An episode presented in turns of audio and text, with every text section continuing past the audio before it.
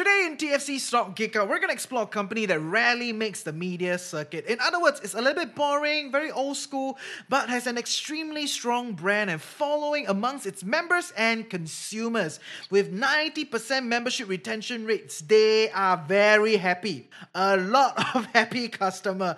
And this is a concept that is extremely popular in the US and has recently entered in China. But for many of us locals in Singapore, we may struggle to understand how one company can set up a huge warehouse selling day to day products without making the aisles look amazing and welcoming.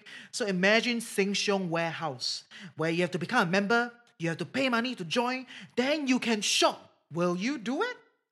So joining me today to geek out on this supermarket giant is Chris Susanto, founder of RethinkWealth.com, someone that loves great deals in the markets. So we had to talk about this great deal powerhouse called Costco. They run a business model where you buy in bulk, you have to pay to shop, and yet you have the highest revenue per square foot and the lowest operational cost. Essentially, they are very, very cheap. Ah. They know how to make things very cheap.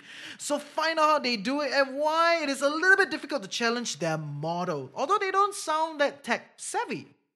For your reference sake, this episode was recorded on the 22nd of May 2021 and released early to our community members. Our discussion today is solely for education and entertainment purposes only. It does not serve as any form of advice or recommendations. Thank you for loving what we do and empowering us financially to do more for you. So let's geek out.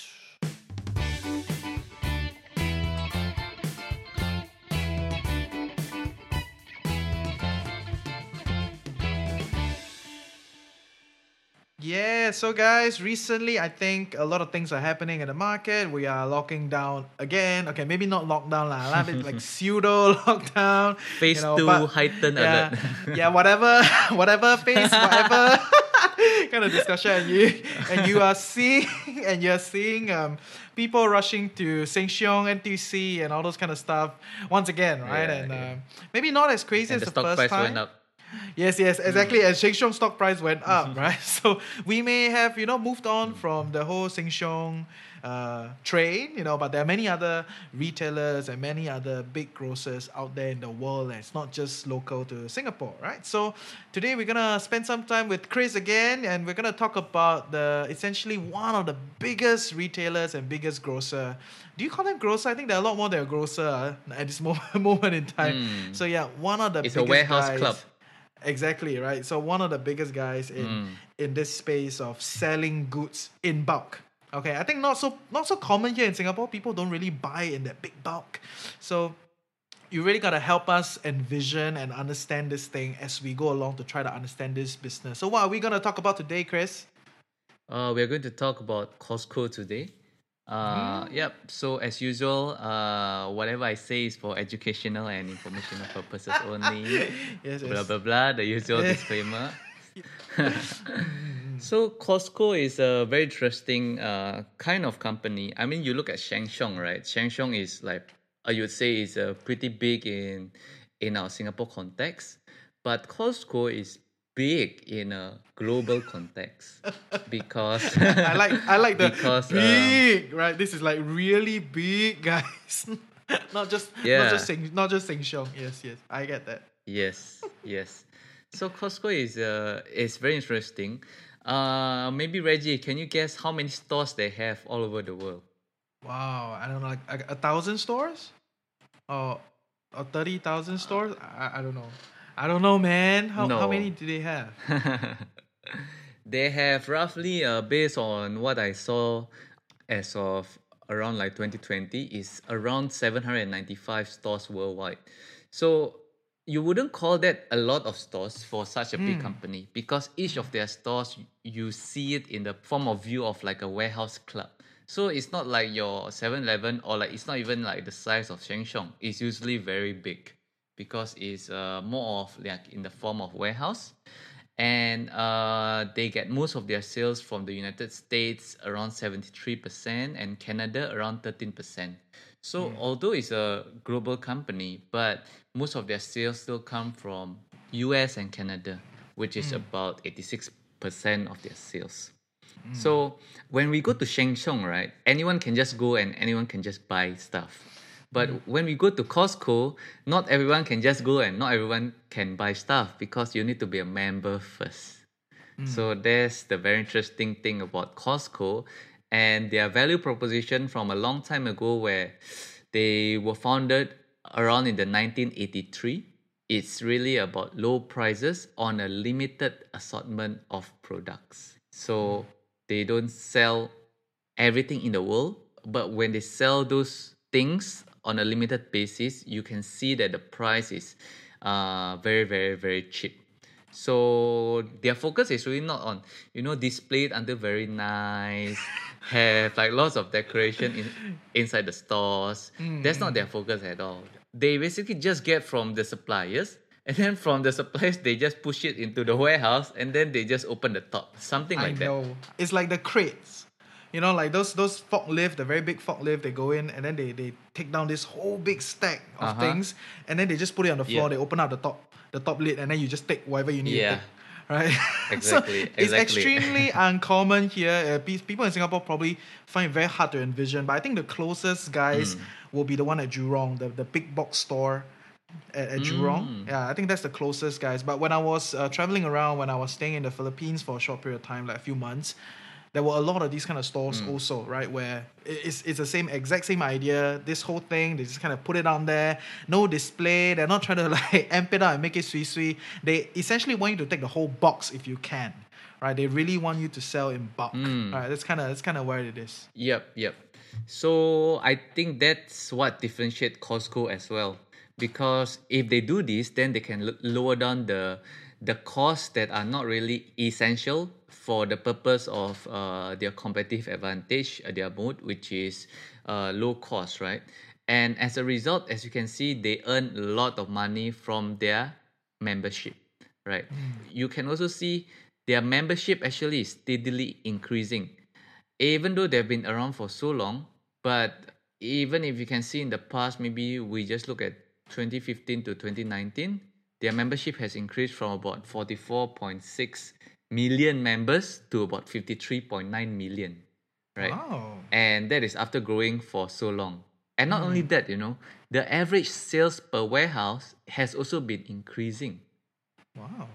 all the way from 2010 to 2019, the average sales per warehouse has also been increasing. That means that each of the warehouse actually has more members going there, and therefore the average sales per warehouse is also increasing.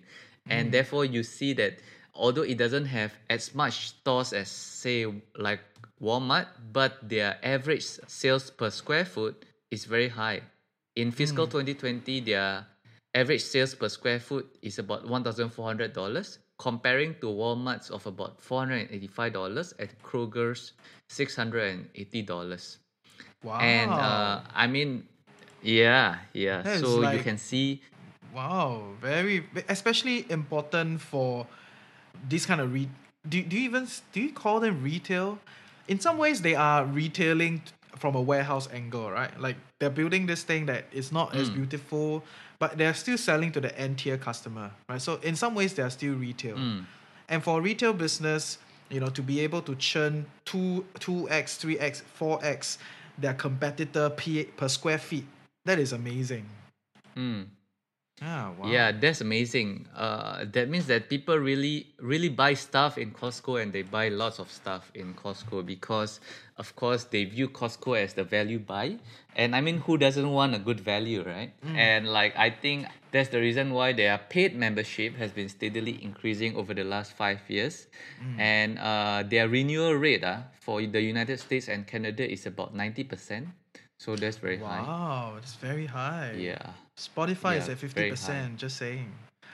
Really? Spotify- yeah, Spotify's retention rate is at fifty percent. Oh, Yes, that's, yes. that's lower. Yeah. That is very low, yeah. problematic for them. But wow, ninety percent renewal. Hey, if you think about it, that's it's it's no joke, man. The kind of customer experience must have been must have been amazing for a lot of them to Yeah. continue to keep paying for membership. Wow.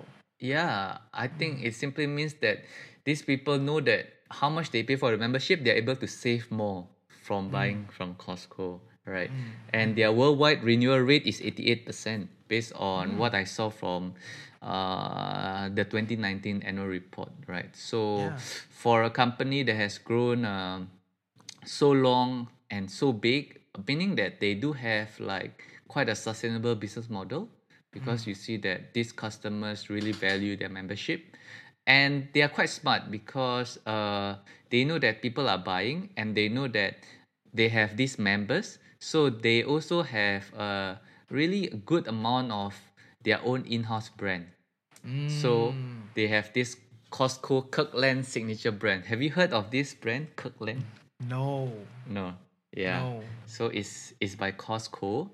But the interesting thing, uh, do you know that their in-house brand, uh, from what I read uh, recently, accounted for around 25% of their sales. Wow, that's That's that's, a lot. A lot, and that that means they're very targeted in the kind of in-house brands that they're gonna develop, right? And that's Yeah. extremely extremely powerful. Yes. Yeah, that's crazy. I mean, if you think about Sheng Siong, can you imagine that 25% of sales is in-house By- brand by Sheng Siong or like in-house brand by Fair Price? Yeah, yeah. No, right? No, Yeah, no. so so it again shows the power of not only the stickiness of the company, but also the company's ability to do R&D and develop product that customers do find value and buy. And as you know, in-house brand is definitely better margin for Costco than Yes. getting brand from outside. Always better. In-house brands always have better margins. Yes. Yeah. Mm, So yeah, so Costco is very interesting. In fiscal 2019, I think they opened their first store in China with over With a big commotion. With a very big Oh. commotion. Is it? did, did you see? You didn't see all the videos going online? I didn't see. Oh my Oh, god, the videos they were like you know China being China there's so many people, right? When Shanghai Disneyland was open, the Disney park was like flooded and there were like so many people and rides were taking so long, right? And you take that same experience with Shanghai Disneyland into into the Costco, the first Costco in China, right? That's the Hmm. exact same reality. People were pushing around and you know there were no stock left. They sold out in I think a matter of hours on the first day. They didn't expect so many people to come. Yeah, it's, yeah, it's yeah. crazy. It's crazy, man. Wow. It's crazy, amazing. right? Amazing. I think yes. that speaks to the power of the brand also, even Hmm. in like in like global context. I mean, like Hmm. Costco is a is a US company, but you know, even when they open in China, there's so much commotion and and there's over 139,000 membership signups Hmm. by the first day. By their operating day, there's there's so many sign up already. And uh, do you know in just in 2019, right? In fiscal 2019, what was their net sales for the year? I don't know, man. It's uh 149 billion dollars, man. What the fuck? Yeah. they essentially sold like, wow, they sold a lot, a lot of goods, and twenty five percent of them are house brands. That's crazy. It's it's, it's pretty pretty damn wow. Yeah, yeah. yeah, that's- yeah, that's- yeah.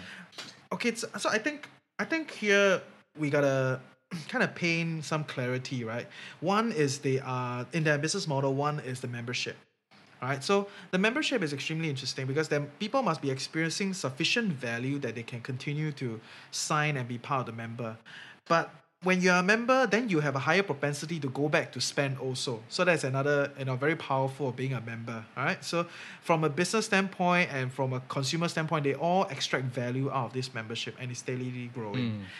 they are charging extremely cheap for for the products that they sell and because they do not try to make it look sweet sweet and everything they don't need to hire all these random people to just kind of Mm. you know beautify it. It's it reduces the supply cost okay i think that's that's extremely important. And they are doing a lot of house brands based on what they have so far because they have all the data right? What are people buying? And then it's like everybody buy rice then you you do a rice kind of thing right? And with all that data, you can have a higher hit rate from what product to develop. So I think there, are- in that sense, it's a it's a pretty interesting business that it's not very um, not very techy, not very futuristic, but but seems like the core value is pretty there, huh?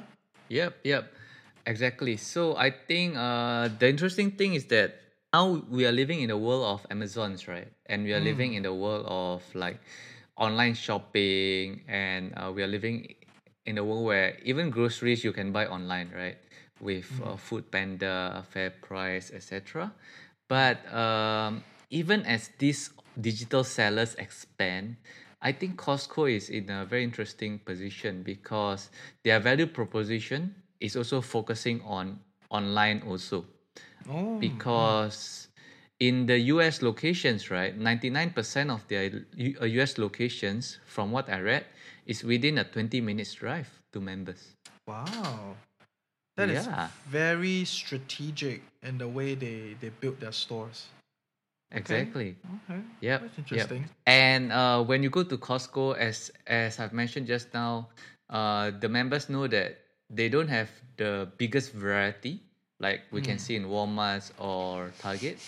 In Walmart's, from what I read, uh, in Walmart uh, super centers, that means the bigger Walmarts, they have about 140,000 stock keeping units. So 140,000 different kind of items. In Target, maybe 75 to 80,000. But in a Costco warehouse, uh, they only have about 3,700 stock keeping Huh? units. Bro, that is damn that is damn lean. Very, very lean. Despite, yeah, despite the warehouse large sizes, which is normally uh, about 140, 145,000 square feet. so can you see what's the like impact of this? That means that they have really strong purchasing leverage. Mm. because they don't buy so many things, right? Only 3,700 as compared to like Walmart 140,000 or Target 80,000.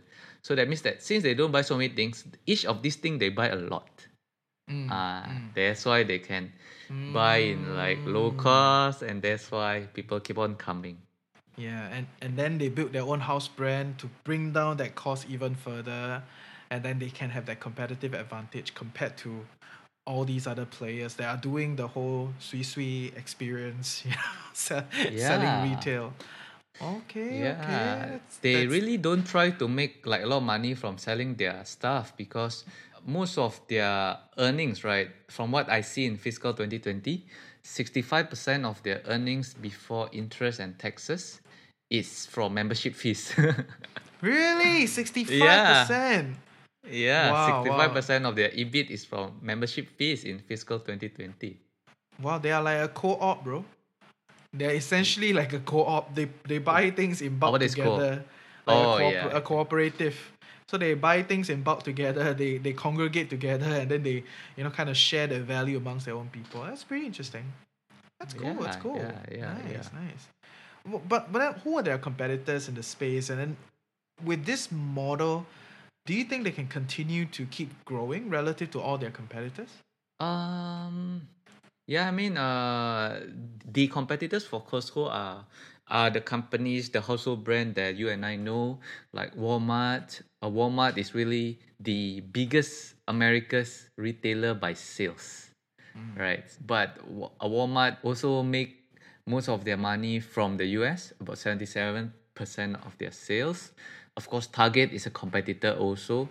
Target is uh, of course not as big as as Walmart, but is is really a strong competitor as well. But of course, in terms of the business model, maybe might not be entirely like comparable because they are not operating on a membership warehouse sales uh, basis.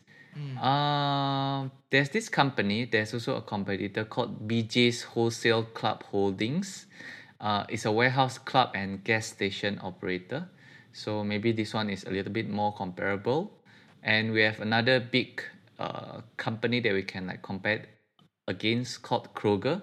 So Kroger has about 2,750-ish supermarkets worldwide and 82% of them have pharmacies. So, you know, the business angle also like slightly different. But I think there's a market for all these companies. I mean, if you look at Sheng Siong, you know, I don't think Sheng Siong will go bankrupt. in times of COVID or like in times of no COVID, you know, people still need to go and buy their buy their groceries, right? And as you know, we will usually buy it nearby our house or wherever is, is convenient, right? So that means that each of these stores have their own market. And I think um, it's very hard for all these companies to go bankrupt. And Costco is in a very interesting position because it uh, strikes to the heart of what consumers want value, right? Especially, uh, you know, you know, if you have a family and you have to cook for them and you have to uh, stock up since you're going to buy things anyway you want to buy it at a bulk because it's cheaper and that's where Costco comes in. And since you're already a member of Costco, why do you still want to go to like Target, you know? Yes. and like as you have seen just now, Costco says that 99% of its location are within 20 minutes drive in the US. Uh, but of course, right, Costco is not suitable if you just want to buy like for one person or like for two person. Uh, basically, if you want to buy in bulk, go to Costco. But if you don't want to buy in bulk, then uh, maybe Costco might not be the best location because you need to pay like membership fees and things like that. So there's a there's a quite a sustainable differentiation lah that Costco mm. have as compared to its competitors. Yeah. Mm. So then you, you're seeing two things, right? One thing is they're limited in, in their growth opportunities in the sense that they need to be in a particular region, right? Because they are not the only player, and then if their competitors become a dominant player in that region, then it will make it pretty hard for them to enter. Is, is that one thing? Uh no, I don't think so. I think Costco has their own market and has their own value proposition. And if you look at their like EPS compounded growth rate, right, for the past 5 years, maybe uh, like until like 2019, 2020, we see that Costco earnings per share, right, actually grew faster than the other four companies that I mentioned just now. Wow. Their earnings per share grew at around 11.2% as compared to Walmart at 5.53 and Target at 8.72 and Kroger at 4.55. Uh, BJ's uh, EPS is uh, still quite like erratic. Uh, it has a negative EPS in one of those years. And uh, I think they do have like a key differentiation, and their key differentiation is really through really not trying to make money. I think that sometimes they don't even mind like losing money on some products, you know, just so that the customers keep on coming and finding value because they make most of their money from their memberships uh, fees. Yes. And if you look at the gross margins, right, it is not surprising that they have the lowest gross margins out of the four supermarkets that I mentioned just now. Hmm. Their gross hmm. margins from the last time I saw, I think it's only at around like 13% range, while Walmart is around 25% range, Target is around 29% range, BJ's hmm. around 19%, and Kroger around like 22%. So uh, I think I think they can compete in anywhere that they decide to come because of their because of their branding and also because like people know Costco is cheap, Costco is value, right? And uh, I mean there will be a market lah for like families, etc. Fair, fair. So then, in that sense, they are the top of the mind for the cheap value kind of company, right? But then, do you think that they can then compete, you know, um, internationally? Because there needs to be some sort of growth story, right? If you think about it, there, there are two two things, right? One is how, how are they going to continue growing? The other is um, in the space that they are already in, it is not actually a very difficult model to copy. You know what I mean? So Mm. if it's not a very difficult model to copy, why nobody copying them and how, how can they continue to stay relevant in that sense? Continue to stay strong. They are relevant. Con- continue to stay strong. yes. I think it is a difficult model to copy because uh because if you are a supermarket that is not built on this model from the ground up, then it's very hard for you to suddenly become this model from the ground up. Because this model requires you to have uh, large warehouses, requires you to have the whole company policy revolving like around like not trying to make like so much money from the things you sell. If you can sell cheaper, sell cheaper, don't sell higher.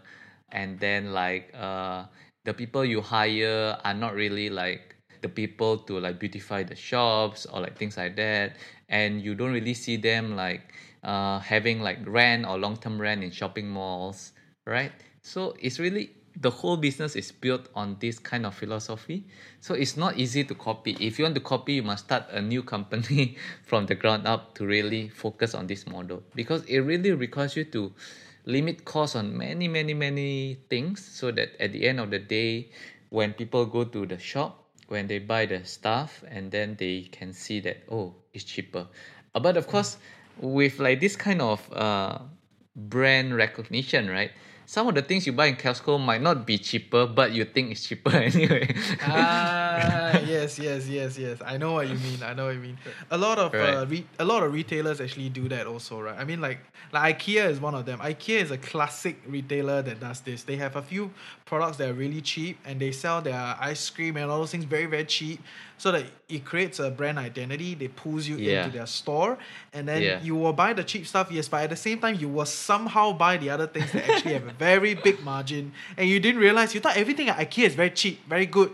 Right, Exactly, that- exactly. that- that's that's one powerful thing. That's very interesting. Yeah. But at, at the least, knowing this, it gives um people that are new to try to understand this company the comfort to know that you're supposed to expect Costco's margin to be very low because this is their business model. You cannot compare it to with another retailer. That, that is something that I think we all have to be aware, right? Yep, yep, uh, definitely. I mean, when we look at any company, uh, we must ensure that, of course, we must understand the company before we invest even a single cent into it. But the idea for any company, you must see what makes them different and how certain are you that is different and what is the sustainability behind this differentiation or this competitive advantage or moat or whatever you call it. The reason is the sustainability of this competitive advantage and whether this competitive advantage will be bigger or smaller, is it growing into the future, will likely translate into the numbers.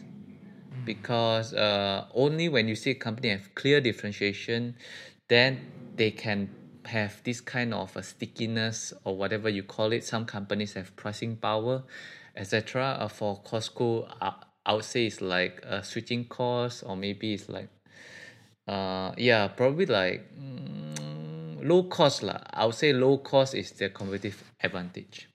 Yes, and like you said, it is very difficult to build a retailer whole thing around low cost, right? So, yeah, yeah, and I think one one of the things that caught my eyes in the financials is that from operating expenses to revenue, that means the overhead cost. uh, Costco is only is sub ten percent.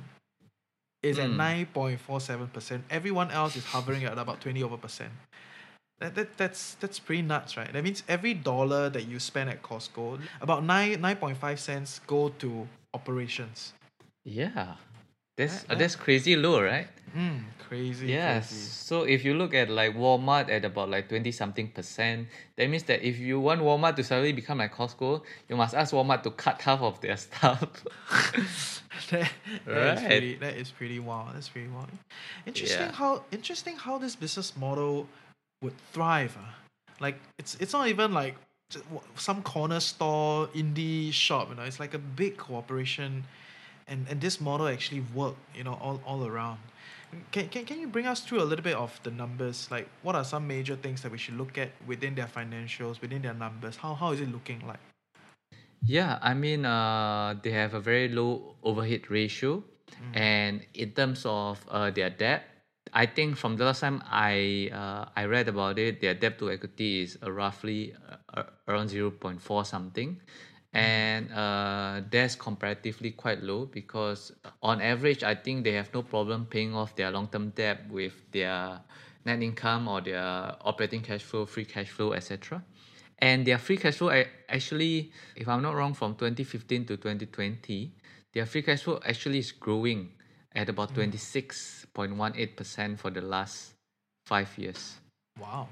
That's actually very, very, uh, Very very, very, Very Yeah. even the even the tech companies may not perform like that.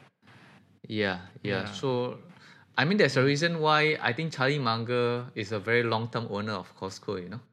Because he's a cheap, he's a cheapo at heart.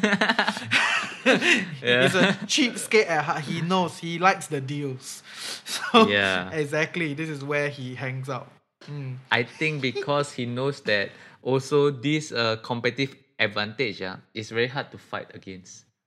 I mean, even if you have new technology, how can you fight low cost for for like groceries and like for like for like their own like in-house brands like Kroger's? Yeah. Wow. Yeah, yeah. So so I think that um Costco has a really quite a solid like profitability, really like well managed as well in terms of its debt. and then uh, yeah, but I would say that its valuation has never been like I would say like very very attractive. And if you can look at the price chart, uh, wow, it's like it's like just going up all the way. and like it also shows that I know they have operationally done well over these years as well. Uh, yeah, so I mean, like this kind of companies, then of course, if you want to think about valuation, how can you value it? I would say that we can consider maybe like using your standard like discounted cash flows, uh, assuming like certain amount for their free cash flows. So like we mentioned like just now, uh, their free cash flow grew at about like 26 ish percent from the f- five years before like 2020 2019 so if you think about uh the valuation if you just assume maybe like just about 12% if you try to be conservative lah, so you half that uh, free cash flow growth rate to 12% for 10 years and then 5% uh, perpetually you get about like $430 ish uh, with a 15% margin of safety. If you assume a 16% growth rate for the next 10 years which is will be harder to do because uh, they're already quite mature and they're already quite big then uh, there's a bigger like price upside of about $581 uh, but of course if that is your assumption lah, yeah, for Costco but in general I would say that Costco right now uh, is uh, based on my assumption is not something that is like widely overvalued but it's also not something that is very, very mouth-watering either Uh, yeah, and It's you like the like mouth-watering ideas. I know. Yeah, I do. Uh, I mean, I try to be disciplined about it. Mm, Although sometimes it can be hard, right? Yeah, I get it. I Yeah, get it. yeah. Especially when there's nothing to buy. Then you look at this thing. Yeah. Yeah. actually, mm, this is not too Actually, bad. Actually, not bad. ah. Yeah, yeah. Then you be like, Actually, not bad. ah. Just uh, put some. ah. yeah, yeah. That, it just felt a bit lah, like looks not bad. Anyway, this is not recommendation. Yeah, but but this Yes, is yes. this is exactly how a lot of investors think, right? When when you when you're in the market, you have all these capital sitting around, and then you'll be like, wow, piang man, everything is so expensive. What do you go for? And then some people will trim their margin of safety. Some people will, you know, Mm. uh, trim their positions in the sense of thinking like, ah, maybe this company can go a little bit better, right? So so then Mm, you will buy the less mouth-watering deals, but still not too bad, right? But ultimately, Yeah. it is it is based on your individual uh, understanding and your individual Yeah. palette, like your own investment style. Yeah. Okay. Exactly, exactly. It's Yeah. about it's about discipline. It's about patience. It's about understanding yourself, controlling yourself. Uh, that's why like investment is uh really art and science, uh, like combination of both, to really have like clarity in who we are, how we want to invest, and uh of course also like clarity uh, about analyzing the company at hand lah. So yeah, yeah. It's great. It's great. So, so I think we we've talked a lot about it. Do you wanna like kind of walk us through a little bit, like, what do you think of their management? You know, are there any interesting people in their team? Do they have certain moats? You know that that uh, I mean, we've definitely talked a little bit about their moats, but I just want to kind of want to hear it in in a form together. yep. Yes. Yeah, I think my view about their management is, uh, I think their management is pretty decent. The CEO is uh, Craig Jelinek. Uh, was a CEO from uh, 2012. So as you can see, from 2012 to like 2020, they have done operationally very well. Membership renewal rate remain high. Membership continually increase. Average sales um, per square foot is also really really good continually increase and really like as we've uh, mentioned just now almost like triple like walmart uh, so their debt management is also good. They've also tried to achieve like better growth objective like in terms of their e-commerce and fulfillment capabilities. I think they are also like trying to uh, to have the what you call the one day shipping kind of like capabilities. And uh, the Am- Amazon has set that as a basic. Because of Amazon, you have to do it at this level, right? if not, if Yeah. not, it's all relative. So yeah, okay. yeah cool. yeah so i think they are like trying to do the same day grocery delivery for Mm. members uh, uh yeah they have really good track records of like store growth uh really strong execution uh develop the omni-channel capabilities uh, to really fight against the digital disruption quite well. Um, yeah, yeah. So I think the management execution is good, and uh, because of this, of course, it like sort of adds to the overall like competitive advantages as well. Because uh, I'm sure you know that the biggest risk in competitive advantage, other than competitors and the type of business, is also the management, right? yeah, if you look at like Netflix, uh, there's a Reed Hastings, and then you look at Starbucks. Yeah. Uh, yeah, I, I definitely I think the team is extremely important. Um, but like we've pointed out in, in terms of their moats, um, it's really about the low cost, you know, supply chain that they've built, and it's not as simple as you know, oh, let's just build an, uh, a supply chain like that, right? Because at every corner, you have to think of it this way, and you have to build it in such a way, and that, that is Mm. that is crazy, and the kind of Yeah. re- retention and stickiness, ninety percent, my goodness, of their of their membership, you know, really calls for it to to have the kind of continued value. Because like we've talked about in the beginning it's a cycle right? Members go to hmm. store more stores more members and more members more stores. And then it becomes like a, like a cycle and you keep opening keep opening and keep doing new things you know Yep. on top of trying to see all these other digital transformation. But then with with that in mind you've you've already said that they are extremely mature in in at least in their part of the world right? So in the US in Canada they're very mature and they are like household names. So then how are they looking to expand then right? Because if 65% of their revenue is coming from membership Mm-hmm. and they're not really banging on selling more products they're trying to grow more members i'm assuming that they have to open more stores and it's not just about omni-channel. You know what i'm saying because for other Oh. people omni-channel is selling products. That's extremely important to them. When there are more channels to sell more products that's great. But for these guys 65% come from members. They need more members and not like sh- push more products. Yeah. So what is their growth strategy? Mm, I think it's all related to each other. Only if uh like members find value in their products, they buy more products, they find value in the members. For members who don't buy more products, they don't find the membership useful and they won't like renew. And there's uh like a couple of uh growth areas for Costco. The same with Netflix, which is how strong is their pricing power and how and how uh and can they increase price without increasing the churn rate of customers by a lot right so it's a good news that costco renewal rate still remains high at about 88% 90% ish so that means that uh, really only when customers buy more products they will find more value in the membership right? It's logical fair, right? fair. Yes fair right. fair and Mm. then and then uh, that means that if let's say costco decide to increase the membership price which they have increased quite a couple of times without reducing the churn then they have an immediate increase in revenue you know? And the revenue increase is huge yes because yes. they have so many members right exactly uh, yeah it's huge it's in the hundreds of millions right uh, so Mm. and with the free cash flow, because that is a direct free cash Oh, flow, yeah. you can then further invest and you can do other things and you can continue to multiply. So Exactly, that is, that is extremely powerful. Yeah, so they just have to add more value and that's how they can grow. They don't necessarily have to make like lots of money from the things they sell, but they still do. They make the money from the membership and they can increase the price of the membership in the future if there's hmm. inflation or what.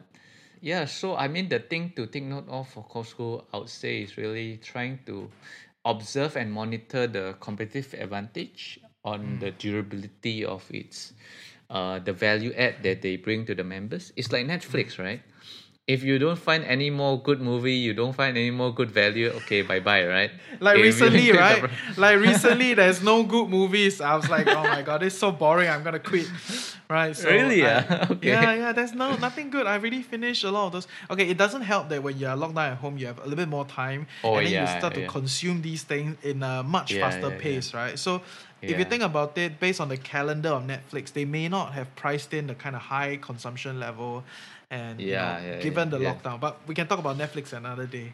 So Yeah, so, yeah. so so that's the part. Okay, okay. So then are, are there any like major growth plans you know, for Costco. I mean, they're they're in China now, right? So that is definitely a very big consumer market to be. Um, what are their Mm. strategies there, and you know, what what are we seeing going into the future for them? Well, I'm not really sure, like specifically in detail, what's their strategy for China, but I would say that people all over the world love cheap products. so, yes, yes. so I think anywhere they go, that's their strategy, which Mm, is uh, really like providing as much like savings as they can, like providing as much value through the Mm. similar strategy, right? Uh, leasing a big warehouse, like maybe like what IKEA is doing, or Mm. maybe not as big lah. I'm not sure, but like uh, basically like reducing their operating costs and giving as much value to members, and I think uh, that is how they will grow in the future. Uh, really like mainly just opening more stores and increasing the price of their membership without reducing the churn by a lot. But I wouldn't say that it's the kind of your tech companies like huge growth rate, huge revenue growth rate in the 50, 100%, definitely no. Yeah. Uh, it's a kind of mature company, uh, really quite solid in terms of what they're doing and what they're doing for a long time. I know. Um, yeah. It's, it's, it's the kind of company that it will not enter the media circuit. Nobody cares about them. You know, they've just been Yeah.